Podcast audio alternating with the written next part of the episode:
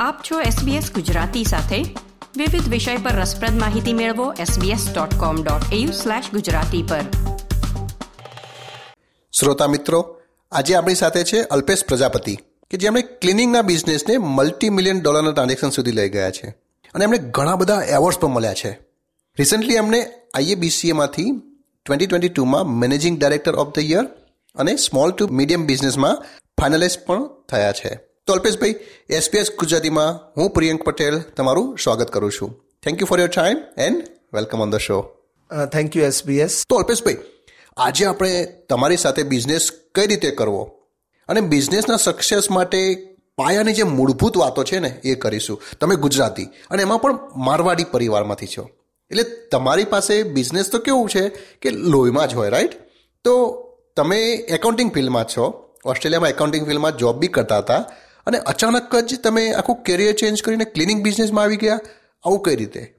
મારું actually background accounting છે. મેં અહીંયા માસ્ટર ઓફ એકાઉન્ટિંગ કર્યું હતું સિક્યુમાંથી અને હું સાથે સાથે પેટ્રોલ સ્ટેશનમાં બી જોબ કરતો હતો સાંજે. પણ થયું એવું કે પેટ્રોલ સ્ટેશનની જોબમાંથી જ્યાં હું કામ કરતો હતો, ત્યાં બાજુમાં એક જણ મિલ્ક ભૂલી ગયો. શોર્ટલી હું તમને એક્સપ્લેન કરીશ કે, અને હું મારી શિફ્ટ પૂરી થતી હતી. અને હું એને મિલ્ક આપવા ગયો. અને સડનલી એણે મને બોલાવ્યો અંદર કે ભાઈ અલ્પેશ આવી જાય કારણ કે કાયમ રેગ્યુલર આવતો હોય એટલે અને મેં એને પૂછ્યું કારણ કે એને બહુ મોટું મેન્શન હતું. કારણ કે આટલા વર્ષથી હું એને ઓળખતો પણ મેં એને કોઈ દિવસ પૂછ્યું નહોતું કે કામ શું કરે છે. અને મોટું મેન્શન હતું, મને કહે છે કે હું સ્ટાટા ક્લિનિંગ કરું છું. અને મેં પછી એ જ દિવસે ઘરે જતાં નક્કી કર્યું કે ભાઈ મારે બી સ્ટાટા ક્લિનિંગ જ કરવું છે. અને એના પાસે પછી મેં એક મહિનો વોલન્ટરી ટ્રેનિંગ લીધી. અને મને એક્સપ્લેન કર્યું ભાઈ ક્લિનિંગ કેવી રીતના થાય. મને એમ કે ક્લિનિંગ એટલે જનરલ ક્લિનિંગ હશે, પણ ક્લિનિંગ બી એક ઇન્ડસ્ટ્રી છે આની અંદર. ઓસ્ટ્રેલિયાની અંદર.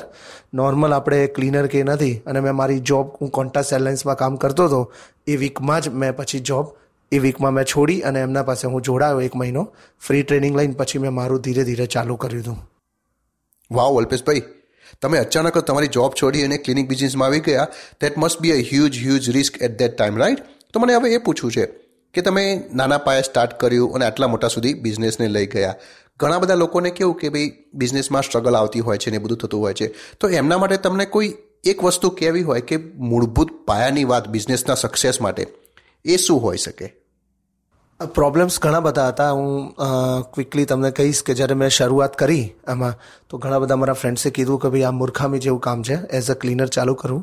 કારણ કે તું કોન્ટાસ સેલેન્સમાં ઓલરેડી સેટ થયેલો છે. એઝ અકાઉન્ટ્સ પેબલ અને આગળ ગ્રોથ બી છે તારો.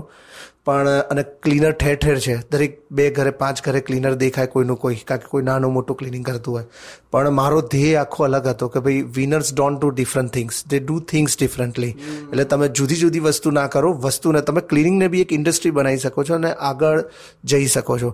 જ્યારે મેં શરૂઆત કરી સ્ટાર્ટઅપ ક્લિનિંગમાં ત્યારે મને ઘણા જ, કારણ કે મેં કોઈ દિવસ મજૂરી નથી કરેલી ક્લિનિંગમાં પહેલી વાર મેં લોન મૂવર જ્યારે શરૂઆત કરી રેસિડન્સમાં અને પિસ્તાલીસ ડિગ્રી ઉનાળાનો ટાઈમ હતો તડકો. એક જ દિવસમાં ખબર પડી ભાઈ આ તો હાર્ડ જોબ છે. નહીં થાય મારાથી.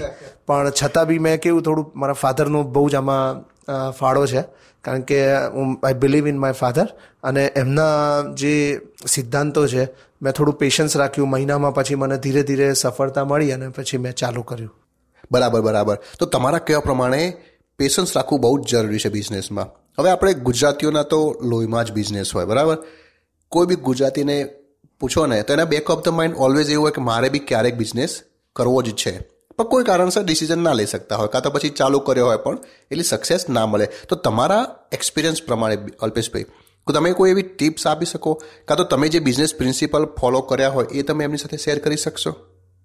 મેઇન વસ્તુ એ છે અંદર કે પહેલાં કોઈ બી માણસ અહીંયા નોકરી કરે, હું બી નોકરી કરતો હતો પહેલાં, એવું નથી. પણ પહેલાં તો મનોમન હોવું જોઈએ કે ભાઈ મારે કરવું છે કે નહીં. પહેલાં તો એક વસ્તુ છે કે ભાઈ બિઝનેસ મને જવું છે કે નથી જવું. પણ ઘણા લોકોને મેં જોયું છે અહીંયા કે ઘણા લોકો એક જ વસ્તુ ઘણા વર્ષોથી કરે છે. એમને બધું જ ખબર હોય છે. પણ છતાં બી રિસ્ક લેવા નથી માગતા. નથી કરવું છે ખરી, પણ કરતા નથી કે ના ભાઈ આ કર્યા પછી જો ફેલ થાય તો પછી મારી આ જોબ બી જાય. પણ એવું નથી હોતું. તમે રિસ્ક લો તો જ તમને રિટર્ન મળે. સારું, ખરાબ, એ તો હવે ઈશ્વરની ઈચ્છા કે તમે કેવી રીતના ફોલોઅપ કરો છો તમારી.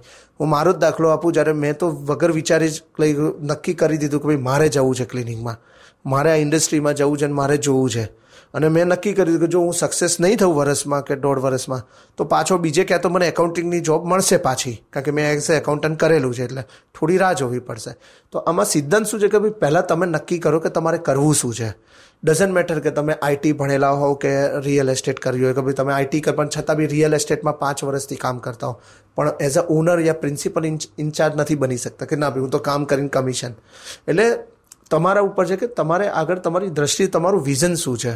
તમારે જાતે નક્કી કરવાનું છે કે ભાઈ તમે કરી શકશો, નહીં કરી શકશો, કઈ વસ્તુ? એમાં પ્લાન હોય છે. જેમ આપણે માર્કેટિંગમાં આગળ ભણ્યા સ્વોટ એનાલિસિસ ભાઈ સ્ટ્રેન્થ શું છે તમારી તમારી વીકનેસીસ શું છે, તમારી ઓપોર્ચ્યુનિટીઝ શું છે અને તમારા પાસે થ્રેટ શું છે. એટલે એ તમારે નક્કી કરવું પડે ચાલુ કરતાં પહેલાં કે તમારું બજેટ શું છે, કેટલા બજેટમાં કામ થાય છે. જેમ કે મેં જ્યારે ક્લિનિંગનું કામ શરૂ કર્યું ત્યારે મને એટલા માટે ગમ્યું કે મારા જોડે એ વખતે પૈસા હતા નહીં પ્રોપર એટલે મેં ક્રેડિટ કાર્ડથી એક હજાર ડોલરની ગાડી લીધી હતી અને અગિયારસો ડોલરના ઇક્વિપમેન્ટ લીધા હતા, નાના મોટા સેકન્ડ હેન્ડ બધા થઈ. એટલે મેં બે હજાર ડોલરમાં ધંધો ચાલુ કર્યો હતો. એમાં કોઈ ઓવરહેડ નહીં, કશું જ નહીં. એટલે એ ડિપેન્ડ્સ કે તમારું વિઝન શું છે? તમારે એ કામ કરી શકશો અને મારે બિઝનેસમાં શું છે કે સક્સેસની એક જ ચાવી છે કે તમને બધું આવડવું જોઈએ તમારા બિઝનેસમાં. કાલ ઉઠીને માણસ બી અપડાઉન થયો ના તો તમે જાતે કરી શકતા હોવા જોઈએ. જો તમે કોઈના પર ડિપેન્ડન્ટ હો, તો પછી તમે સક્સેસ સક્સેસફુલી તમે બિઝનેસ નહીં કરી શકો. અને મારા બિઝનેસમાં કેવું કે અમે ખાલી એક સ્ટાર્ટા ક્લિનિંગથી ચાલુ કર્યું હતું. એની સાથે સાથે અમે pest control termite roof gutter cleaning pressure wash carpet મેં બધું ધીરે ધીરે જેમ સમય જાય છે, એમ એમ મેં એડ કર્યું. કારણ કે મને આગળ જતાં ખબર પડી કે ભાઈ ખાલી કાર્પેટ સ્ટાટા ક્લિનિંગથી નહીં ચાલે બિઝનેસ એની સાથે સાથે બીજી સર્વિસ એડ કરવી પડશે.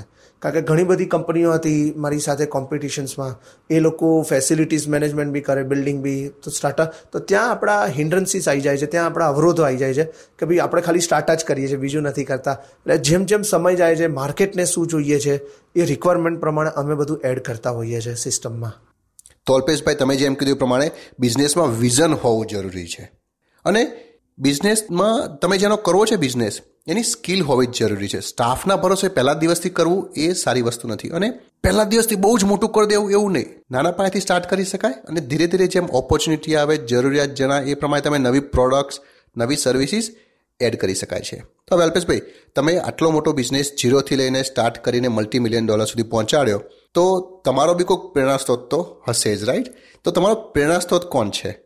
બેઝિકલી મારી કંપની જે છે આરડી ફેસિલિટીઝ મેનેજમેન્ટ એ મારા દાદાના નામ ઉપરથી છે RD RD facilities Ramaji Devaji. મારા ગ્રાન્ડફાધર પાસેથી મને જબરજસ્ત નોલેજ મળેલું જ્યારે અને અમે તો તમને ખબર કે મારવાડી એટલે અમે નવ દસ વર્ષની ઉંમરથી જ દુકાને હોઈએ. એટલે અમને નોલેજ પહેલેથી આપવામાં આવે કે ભાઈ કઈ વસ્તુ કેવી રીતના ગોઠવવાની ગ્રાહક જોડે વાત કેવી રીતના કરવાની રિસ્પેક્ટથી કેવી રીતના કઈ વસ્તુ પ્રમોશન્સમાં છે કેવી રીતના વેચવી. તો એ પહેલેથી જ અમને શીખવાડવામાં જ આવેલું હોય છે. અને મારા ગ્રાન્ડફાધરે મને જબરજસ્ત નોલેજ આના સિવાય બી બહારનું, સમાજનો, નાની ઉંમરથી જ અમને નોલેજ આપેલું હતું. મારે એક વસ્તુ ખાલી એના ઉપર કહેવી છે કે જે ધંધો ઘણા બધા વિચારે છે કે ભાઈ હું નોકરી કરું છું, નથી છોડી શકતો રિસ્ક નથી લઈ શકતો, તો એના માટે પ્લાન બનાવવાનું હોય છે કે ભાઈ કદાચ તમારો, તમને લાગે છે કે તમે સ્ટાર્ટઅપ કરશો અને વર્ષ સુધી નહીં રહે, તો તમે એ વર્ષ સુધીનું બચત જે તમારો ઇન્સ્ટોલમેન્ટ હોય, ઘરનો હોય, તમે એક્સ્ટ્રા કરીને બી રિસ્ક લઈ શકે છે. એ ડિપેન્ડ્સ હોય છે કે તમારે કરવું શું છે મેં ક્લિનિંગથી કારણ કે મારા પાસે પૈસા નહોતા નહીં તો હું ઘણું બધું આગળ બી કરી શકતો હતો. પણ વગર પૈસે આ જ ધંધો હતો. એટલે મેં આ ધંધો સિલેક્ટ કર્યો કે ભાઈ બે અઢી હજારનું રોકાણ, નુકસાન જાય તો મેક્સિમમ આટલું જાય. બહુ સારી વાત કરી. લાઈફમાં પ્રેરણા સ્ત્રોત હોવો જરૂરી છે. હવે આપણે ફિનિશ કરીએ ને. એની પહેલાં તમારે લાસ્ટ કોઈ વાત કરી હોય અલ્પેશભાઈ, શ્રોતા મિત્રો સાથે તો? અને એક સારી વસ્તુ છે કે જે વિચારે છે કે ભાઈ મારે ધંધો ચાલુ કરવો છે કે નથી કરી શક, એક સારી વસ્તુ આ કન્ટ્રીમાં શું છે કે ઓલમોસ્ટ બધી સર્વિસ ફ્રી હોય છે. તમને ખબર જ ના હોય કે રજિસ્ટર ક્યાંથી કરવું, તો બી તમે કાઉન્સિલમાં લોકલ કાઉન્સિલમાં જાઓ, બધા જ બેનિફિટ આપે છે કાઉન્સિલ ત્યાંના કોઈ સેક્શન્સમાં જઈને પૂછશો કે મારે આ ચાલુ કરવું છે, કેવી રીતના કરવું, શું? બધા સ્કોપ આપે છે, ક્યાં તમને ગ્રાન્ટ મળે છે કે આ તમારામાં ગ્રાન્ટ તમે લઈ શકશો, નહીં લઈ શકો. પણ કાઉન્સિલ થ્રુ એટલે અહીંયા આપણે લકી છે કે આપણે ઓસ્ટ્રેલિયાની અંદર છીએ. અને આપણને એટલી બધી ફ્રી વસ્તુ અહીંયા સર્વિસ ગવર્મેન્ટ તરફથી બી છે. સ્મોલ બિઝનેસના સેમિનાર્સ હોય છે કે ભાઈ તમે અચકાતા હો ઘણી વસ્તુ, તો ત્યાં ને ત્યાં તમે પૂછી શકો છો. એ સ્મોલ બિઝનેસના ઘણા બધા સેમિનાર દરેક લોકલ કાઉન્સિલ જે એરિયામાં રહેતા હો, એ લોકોના ત્યાં હોય જ છે. અને મારી વિનંતી છે કે જેને શરૂ કરવું છે ભવિષ્યમાં અને જે અત્યારે ખચકાય છે, તો આવા સ્મોલ બિઝનેસ જે છે સેમિનાર્સ એ ખાસ અટેન્ડ કરે. એટલે એમને થોડો કોન્ફિડન્સ બી આવે અને પ્લાન બી કરી શકે આગળ જઈને. બહુ સરસ. વાત કીધી. મદદ શોધશો તો મદદ મળી જશે. બરાબર બરાબર. થેન્ક યુ સો મચ અલ્પેશભાઈ. તમારો અમૂલ્ય સમય એસબીએસ ગુજરાતીમાં આપીને અમે ખૂબ ખૂબ આભારી છે તમારા. Thank you so much thank you like share comment કરો એસબીએસ ગુજરાતીને ફેસબુક પર ફોલો કરો.